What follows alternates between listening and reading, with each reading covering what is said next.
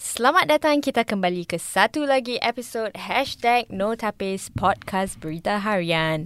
Nama saya Natasha Mustafa, wartawan di Berita Harian dan bersama kami hari ini adalah seorang tetamu yang agak istimewa. Namanya adalah Encik Muhammad Azhar Ramlan. Apa khabar Encik Azhar? Khabar baik. Ha, bagi mereka yang tidak tahu Encik Azhar ini merupakan seorang juru terbang, betul tak? Betul. Ha, jadi hari ini kita akan dengarkan kisah inspirasinya dan mungkin Cik Azhar boleh kongsilah. Dari dulu ke awak nak jadi juru terbang ni? Ya, memang dari dulu. Dari kecil kan. Oh, usia berapa Ah, kecil itu? Mungkin dalam 4 tahun gitu. Awal. Tapi mula-mula nak jadi astronaut lah. oh. Ah, Apa tapi- jadi dengan cita-cita tu? tak dapat jadi astronaut. Uh, inilah, macam orang cakap lah, aim for the stars. Tapi you missed it, you get the moon well, at least. Jadi jadi pilot. Oh, jadi pilot. So, uh, mungkin boleh kongsi ya dengan lebih lanjut lah. Um, apa yang uh, membuat anda ingin menjadi seorang juru terbang seterusnya? Ya. Kenapa tak jadi astronaut? Oh, so 1996 saya pergi umrah dengan my parents. My first flight lah, first ever flight in my life.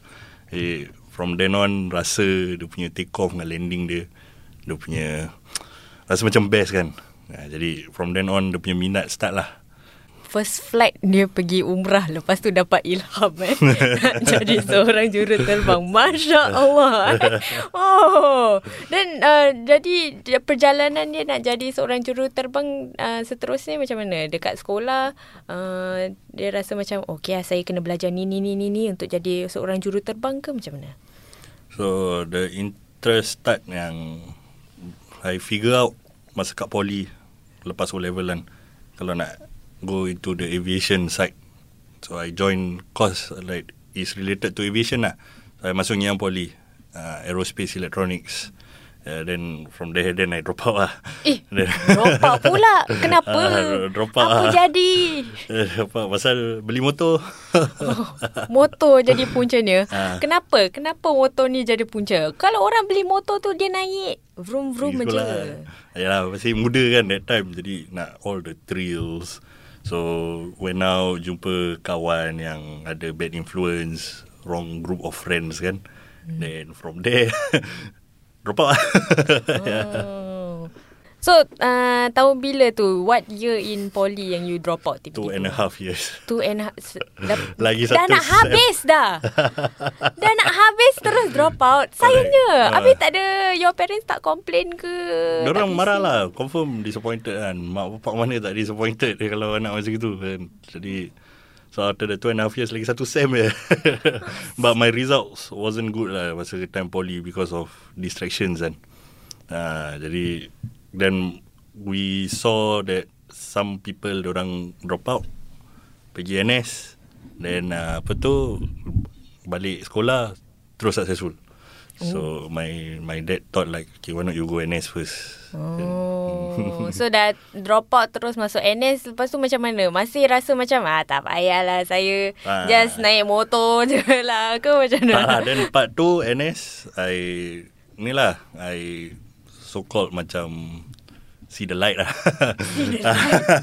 Because my My mum cakap Okay nak You tanggung the motor sendiri The minyak kena bayar Wow. My okay. handphone bill kena bayar Okay, lagi? Then my Makan semua bayar sendirilah Wow. Oh bawa bekal lah Semua terus sendiri. yeah. Sort sort of sendiri Sort of tak Like Dapat support juga Tapi not as much as before lah Dia macam secara uh, tiba-tiba ataupun dia uh, maknya macam ultimatum lah. You better get your Dia bukan ultimatum lah Like I think dia cakap Dia, dia nasihat kau macam gitu That's, So that I have Like Some awareness kan So from there I learn lah Like We gaji NS Nak survive macam gini. Then uh, Tak ada pelajaran Tak ada apa. Uh, Takkan nak main motor je kan? Lepas tu nanti Then if I have family Macam mana nak support? Then from there I I got a switch lah. The, the flip. Dia terus macam insaf kejap lah. Insaf all the way lah Oh, sampai sekarang. insaf all the way. Alhamdulillah, insaf all the way eh. Oh, Ah, yes. so kira time tu bila tiba-tiba uh, kena cut off lah eh. Um, apa mungkin per, perbelanjaan yang paling tertinggi ataupun apa yang macam paling berat lah yang tiba-tiba anda uh, terfikir untuk ah, tak boleh lah nak kena berubah ni. Hmm, ya, motor dengan makan lah. That's why I was a big eater dulu. Oh. yeah, so it was quite tough lah. Nanti, then tak manage. Nanti, cause I'm not in army, I was in police force. Jadi kita keluar makan ber. Bayar sendiri. Time tu NS uh, gaji berapa? Agak-agak. 500 je gitu. 500 boleh survive ke? Ah. Ah, tu lah, that's what make me realise lah. Then nanti cash card bayar sendiri. Ah, perbelanjaan Ah, banyak lah correct. macam ni. Yes, yes, Oh. yes, yes. So dari situ apa uh, yang anda buat lah atau apa yang anda lakukan untuk uh, realise that okay lah saya kena kembali ke pangkal jalan yang betul. So tu that thing make me realise. Then after that, one of my colleagues kat NS dia pun nak jadi pilot juga. Hmm. So we talk lah, we talk. and Then uh, then saya, saya pun terfikir lah like I should have been back here lah. I should go back here. So I go back here. Then I told my mum, I said, okay after NS I want to go back study. Tapi tak gingian. I went to this place called Air Transport Training College. Oh, Pasal- masih ada ke? Dah dah tak ada dah. dah tutup dah lama. Eh, dah tutup dah. So it gives me a specialist diploma in aircraft maintenance and engineering lah. So I went back lah. So, I fikir kalau masuk Ngian balik, it takes time. You know. Then by then I was 20, 22 itulah. Berbeza ke 21. yang uh, specialist diploma ni uh, berapa lama kena? Sama je. It takes me about one year gitu. One year and a half to get the whole. So s- the pass, pass, pass, pass. Like every time you pass one exam, one topic, you go to the next one. Oh. So the faster you pass, kalau you tak fail ke apa, tak re- tak repeat apa, then you get to progress fast lah. Uh, mungkin uh, anda boleh kongsi lah bila semangat anda untuk uh, menjadi seorang juruterbang ni kembali hmm. uh, apa uh, yang ibu ibu bapa anda katakan lah uh, diorang teruskan bagi kata-kata semangat ataupun Dia orang cakap, okay go for it. We support you. Then, ni lah, then masa at the end of my specialist diploma, I told them lah, I want to be a pilot lah. hmm. And they say, okay, where you want to go? Terus I said, I showed them a few places lah kan, tapi mahal. So, then we found out uh, my mum punya kawan, satu anak dia tengah fly kat Pol- Poland, tengah belajar. Tengah belajar flying kat Poland.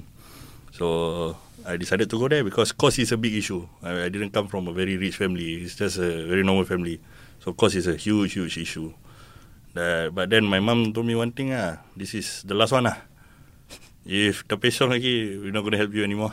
bila dah uh, when your mother maknya cakap ah ini last chance last straw apa perasaan uh, Cik Azhar lah Dia perasaan motivated lah. It's like, okay, I'm going to use this as my motivation lah. The, my parents susah-susah gitu, they, they, they willing to play their last card on me kan. So, motivate, I use it as a motivation to go through lah. Dan perbelanjaan dia untuk uh, belajar di Poland ni uh, macam mana? Tu yang paling murah eh. Yes, at that point of time ah, masa tahun tu. So, it's, it cost me about 48,000 euros to complete the whole course. Wow. Yes, tapi I didn't finish. Tu pun drop out lah, consider drop out lah. Tapi Eh. tak drop drop out for a good reason. Berapa banyak kali ni nak drop out Cik Azhar? tak, so, Dah last straw tau. so with that kan, pasal kita ni ada uh, different different license Oh, for okay, flying okay, kan. okay, okay. So lepas PPL tu, uh, saya fikir lah, kalau saya P- PPL? Okay, so PPL tu private pilot's license. So Okay. to first ever thing you will ever achieve in Okay. your so-called career. Ada beberapa ada beberapa tahap lah. So ada beberapa So tak tahap drop lah. out lah. Ah, macam gitu lah. Just akhir dekat PPL saja. Yes. Ah, jangan cakap drop out nanti orang salah faham. ah, Yeah, okay, a so me- melabuh uh, 48,000 euros dalam Singapore SGD tu berapa agak-agak? So dalam times tu lah, about 96,000 lah. Around there. Tapi tu kalau complete full course. Wow. Tadi you you mention apa you katakan uh, your family tu biasa-biasa je. Mm. Mungkin boleh kongsilah uh, latar belakang lah ibu bapa ni. Diorang kerja apa sebenarnya? Oh, bapa saya technician dia. Oh. Just a normal technician yang dia kerja kat tuas sana. Like he just fix machines yang produce uh, tin cans. Oh. Uh, Crown Company. Tin can air. Yes, yes, yes. Oh. So the machine produce that Then he fix the machine lah Dia jagakan Oh, habis uh, Then- ibunya ada then kerja? My mum tak Dia housewife Wow. So my dad tanggung everything But then my mum Dia adalah buat small business Dia dulu Dulu-dulu Dia ajar ngaji Oh, Ya. jadi itulah that's why lah last straw lah ni. Yes betul Dia memang macam all or nothing lah. ha, All or nothing ha. Aduh. So dari PPL tu nak teruskan jadi seorang juruterbang tu macam mana? Pasal tu private license. Yes, so betul. jadi nak uh, commercial punya Pilot license, tu license. macam mana? So from there I, Kalau I continue kat Poland Dapat commercial pilot license I tak boleh kerja kat Europe Hmm. Pasal dia, dia European license Dengan Singaporean guy Nak work dekat Europe Close Oh, to ada lain-lain impossible. eh? Yes betul. Uh, Different country Different uh, authorities of license lah. Oh. uh, Macam driving juga. You know Singapore ada Singaporean driver's license Then Malaysia ada Malaysia punya. Uh, Sama juga. So yang license yang Cik Azhar nak ambil sebenarnya ketika tu apa license? Commercial pilot license lah. Tapi European punya. But Oh. It was hard for me to find a job. Then I saw ada Qatar Airways punya program. Dekat Singapore. Dekat ST Aerospace Academy Okay, so dekat training yang kat Poland tu uh, agak berlainan eh. So nak nak tahulah sebenarnya kriteria nak jadi seorang juruterbang tu macam mana? Ada tak uh, prerequisite lah yang you kena ada uh, mata yang baik ke hmm. uh, tahu certain things lah. Tapi you macam pakai spek so tak baik lah. macam mana? So I pakai specs But degree low But degree very low My degree is about 200 je Oh. Yeah. So boleh nampak lah kalau boleh buka. nampak correct. So usually ada yang taruh requirements lah. So from what I know is like 500 or below. And then kalau atas above a certain then you do LASIK then dia punya dia punya criteria are all different lah. Oh, so kalau mata tak baik tapi buat lasik actually boleh lah jadi seorang juruterbang. Boleh tapi it depends on your degree before you do your LASIK lah. Oh. Yes. So bukan senang eh nak jadi nak masuk flying school tu. Uh, bukan senang. Health lagi nak kena jaga. Oh. Every year ada medical check up.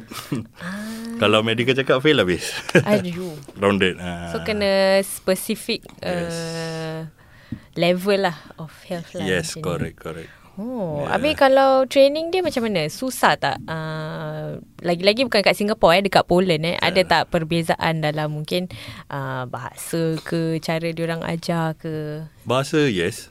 Cara orang ajar, no lah. Kita, we got tougher teachers kat sini. ah. so orang orang Poland tu baik lah. Dia macam ah. tak strict sangat lah kan. Oh, tapi bahasa dia macam mana? Bahasa Kenapa Polish susah? lain lah. So, orang English is not their main language kan. Uh-huh. So, okay, tr- instructor dia was okay. My instructor was Italian.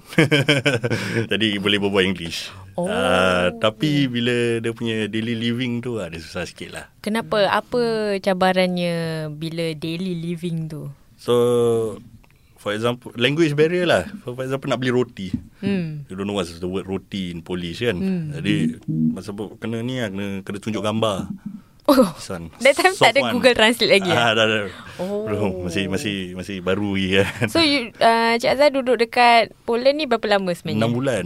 Oh, so Ah. tak sempat nak belajar pun lah tak dia sempat bahasa. lah, sikit-sikit je lah. So pergi mana-mana kena ada standby Ah, gambar. Then I have dia- yang my mum punya friend punya anak tu. Nama dia Hakim lah. Oh, Jadi, Hakim. ah, jadi, Hakim dah jadi juruterbang tak? Dia, dia pun sama dia. ah, Dia sekarang dah jadi juruterbang dah. Alhamdulillah. Ah, okay. So ada buddy jugalah nak, Ada- ada nak buddy teruskan juga. dalam perjalanan yes, ni. correct. Oh, habis ujian dia untuk dapatkan license PPL tu macam mana? Susah? So ada kalau PPL senang je ada a few papers nak kena buat theory. Then after that uh, flying test lah. Tapi apa yang um, training yang paling mencabar lah? Dia ni mencabar kat Poland tak apa-apa. Oh. Dia bila dah balik Singapura tu. Ya, tu Oh balik ada. Singapura yang dekat Qatar Dekat tu. Qatar MPL program. ah, Tu yang ada. Yes. Oh, apa apa mungkin boleh kongsilah proses uh, dekat Qatar tu. Bukan kat Qatar, kat Singapore tapi by Qatar Airways tu macam Ha. mana dia punya training tu? Apa yang membuatnya mencabar? Okay, so first the, okay, the process to get there kan ada, ada kena buat interview dulu. Hmm. So first interview I fail. Eh, apa sal you fail? Apa apa yang sebab So you I- fail? tak tahulah why I fail. Tapi I think ada nervousness dia sikit. Dia, Suara bergetar. Mungkin lah. Habis macam Then- mana? Then I think they saw something lah kan. Then they said, okay, it's okay. You go do whatever you want. Six months later you come back. Hmm. And get interviewed again. Rasa kecewa tak bila dapat Depressing lah. tu? Depressing. Depressing. Very depressing. So apa yang membuat uh, Cik Azhar ni ada semangat nak apply balik lah? Uh, so the sekolah tu ST Aerospace Academy they offer ground school. They said, Hmm. okay, why not you do ground school with us for six months, and then after that you go for the interview, and then we see where it goes lah. Oh, so ground school tu uh, apa sebenarnya? Apa yang Okay, buat? so after you pass the interview kan, the first thing you go through is the ground school. mm-hmm. So dekat ground school ni dia macam sekolah. Okay. So every day kita pergi sekolah, kita baca buku, kena ajar, kena belajar belajar, belajar 14 subjects. eh, banyaknya. and we have to do exam uh, every three months. Uh. So 14 exam in a span of six months. 14 subjects, 14 tests. Yes. Ujian 14 ujian ni apa? Uh, dia macam topik-topik macam mana? So topic about law, operational procedures, habis ada communications macam ni kita berbual kat mic tu. Oh, ada test suara, eh? ATC. Tak, bukan test suara lah. Apa nak cakap, apa tak nak cakap itu. Lagi-lagi? Uh, the principle of flights, how the aircraft fly, aircraft general knowledge, and so on so forth lah. Ada a few lah. Okay. uh, belajar pasal weather juga meteorology which was my Oh. favourite subject. Oh wow. Yeah. Weather. Weather. Weatherman. Yeah. Okay So dah lepas pergi uh, Ground school ni Seterusnya uh, Cik Azhar pergi Untuk lagi satu interview, interview is it? yes. Hmm, dan keputusannya adalah? Pass. Wah! Akhirnya. Akhirnya. Habis bila dah pass tu uh, Ada lagi latihan? Ada. So I have to go through the ground school again tapi ni yang si kata Airways punya Oh. yang the same thing then after that I go to apa tu go to Australia to do my basic flying Oh Yeah, so one of the cabaran I had there was during my ground school kan. Mhm. Dekat Airways punya ground school tu. Halfway through, kahwin. Eh, tak sabar nak habis kahwin dulu eh. ah. Oh dah kahwin uh, while you were masih tengah ground belajar. school. Yeah, so the cabaran is no income, tak ada tak ada gaji. Habis macam mana? Ah, macam mana kan? But my wife was working lah, so it, it helped. Oh. Then apa tu nak spend time with family. Baru kahwin apa so nak nak spend time with wife.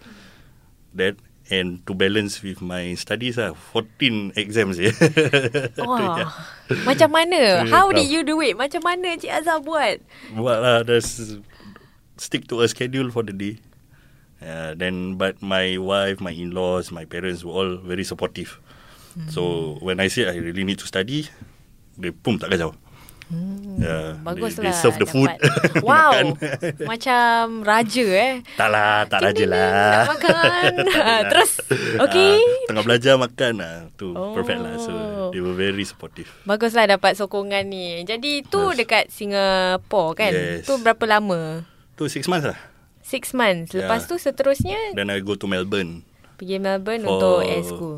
Yeah uh, Basic flying yes. Basic flying. Yes, Habis yes. kat situ ke hulu ke hilir lah? Tak tak tak tak I stay there for Exactly 100 days Oh, berkira. Ah, tu pun ada cabaran eh. because uh, my wife was pregnant. Aduh. Dia tak dia tak tunggu eh. Kahwin terus. Dia beranak terus. Rezeki ya. Oh. And then dah so sepanjang masa tu uh, isterinya hamil lah. hmm. Wow. Exactly. So, So ik- she ikut situ ataupun Tak tak tak tak. I was there alone. I see with my batch lah. But she was she was Dekat Singapore. Singapore. Uh, Oh, lepas tu bila dah habis tu uh, ada lagi latihan ke? so cepat-cepat habis. Then the next phase is simulator Okay. for a certain aircraft okay. yang kita kena masuk. Mm-hmm. Yeah, so kat situ tengah buat uh, apa ada cabaran juga. Oh yo, banyak eh cabaran Ah, perjalanan beranak. ni. Beranak. Mestilah beranak kan. Kalau tidak macam mana eh. Ah, so time tu uh, Cik Azhar dah dekat uh, kata Belum belum, tu masih Belum. Singapore. Masih kat Singapore. After Melbourne we come back to Singapore to do simulator. Yeah. Oh, okay dah. Lepas tu dah beranak. Lepas tu ada lagi. Seterusnya pergi ke Qatar. Lepas tu pergi Qatar. Dah pas semua, pergi Qatar. Oh, Ah. pengalaman dia kat situ macam mana? Pengalaman dia okay. The first few Macam tak okey je suara. okay. I mean Adalah okay Okay dengan tak okay lah Like Cultural differences kan hmm. uh, Of course lah Kita not used to it Hmm. uh, Tapi the first month I went I went there My wife and my son follow Then they Ended up Diorang stay sana 3 tahun Hmm. Then bila tu 2016 kan So 2019 gitu Diorang hantar balik Hantar oh. orang balik Kenapa dia orang pilih untuk uh, datang balik Singapore? Bukan orang pilih, I pilih. So Oh. I said apa uh, my son dah nak start sekolah apa. Uh, apa? K1 eh tak nursery je. Preschool lah. N2 uh, N2. Hmm. So I said okay let's follow Singapore education system lah. Hmm. Yeah. Tapi kenapa you pilih untuk uh, bawa anaknya balik lah untuk teruskan dalam Singapore education system? Kat macam kat Doha tu tak bagus ke? Okay, kita typical Singaporean parents lah kan. Kita pasal kat sana dia punya belajar slow pace, you know. hmm. Compared to here lah. I mean it's fast pace but compared to Singapore is slow. Hmm. So I didn't want that for my son. Oh. Then kalau dia sekolah kat Singapore, everything like nanti end up dia masuk national service pun senang. Ah, dia dah tahulah ah, Correct, perangai-perangai warga Singapura ni Yes, macam mana dapat yes. kawan. Correct, semua correct. lah.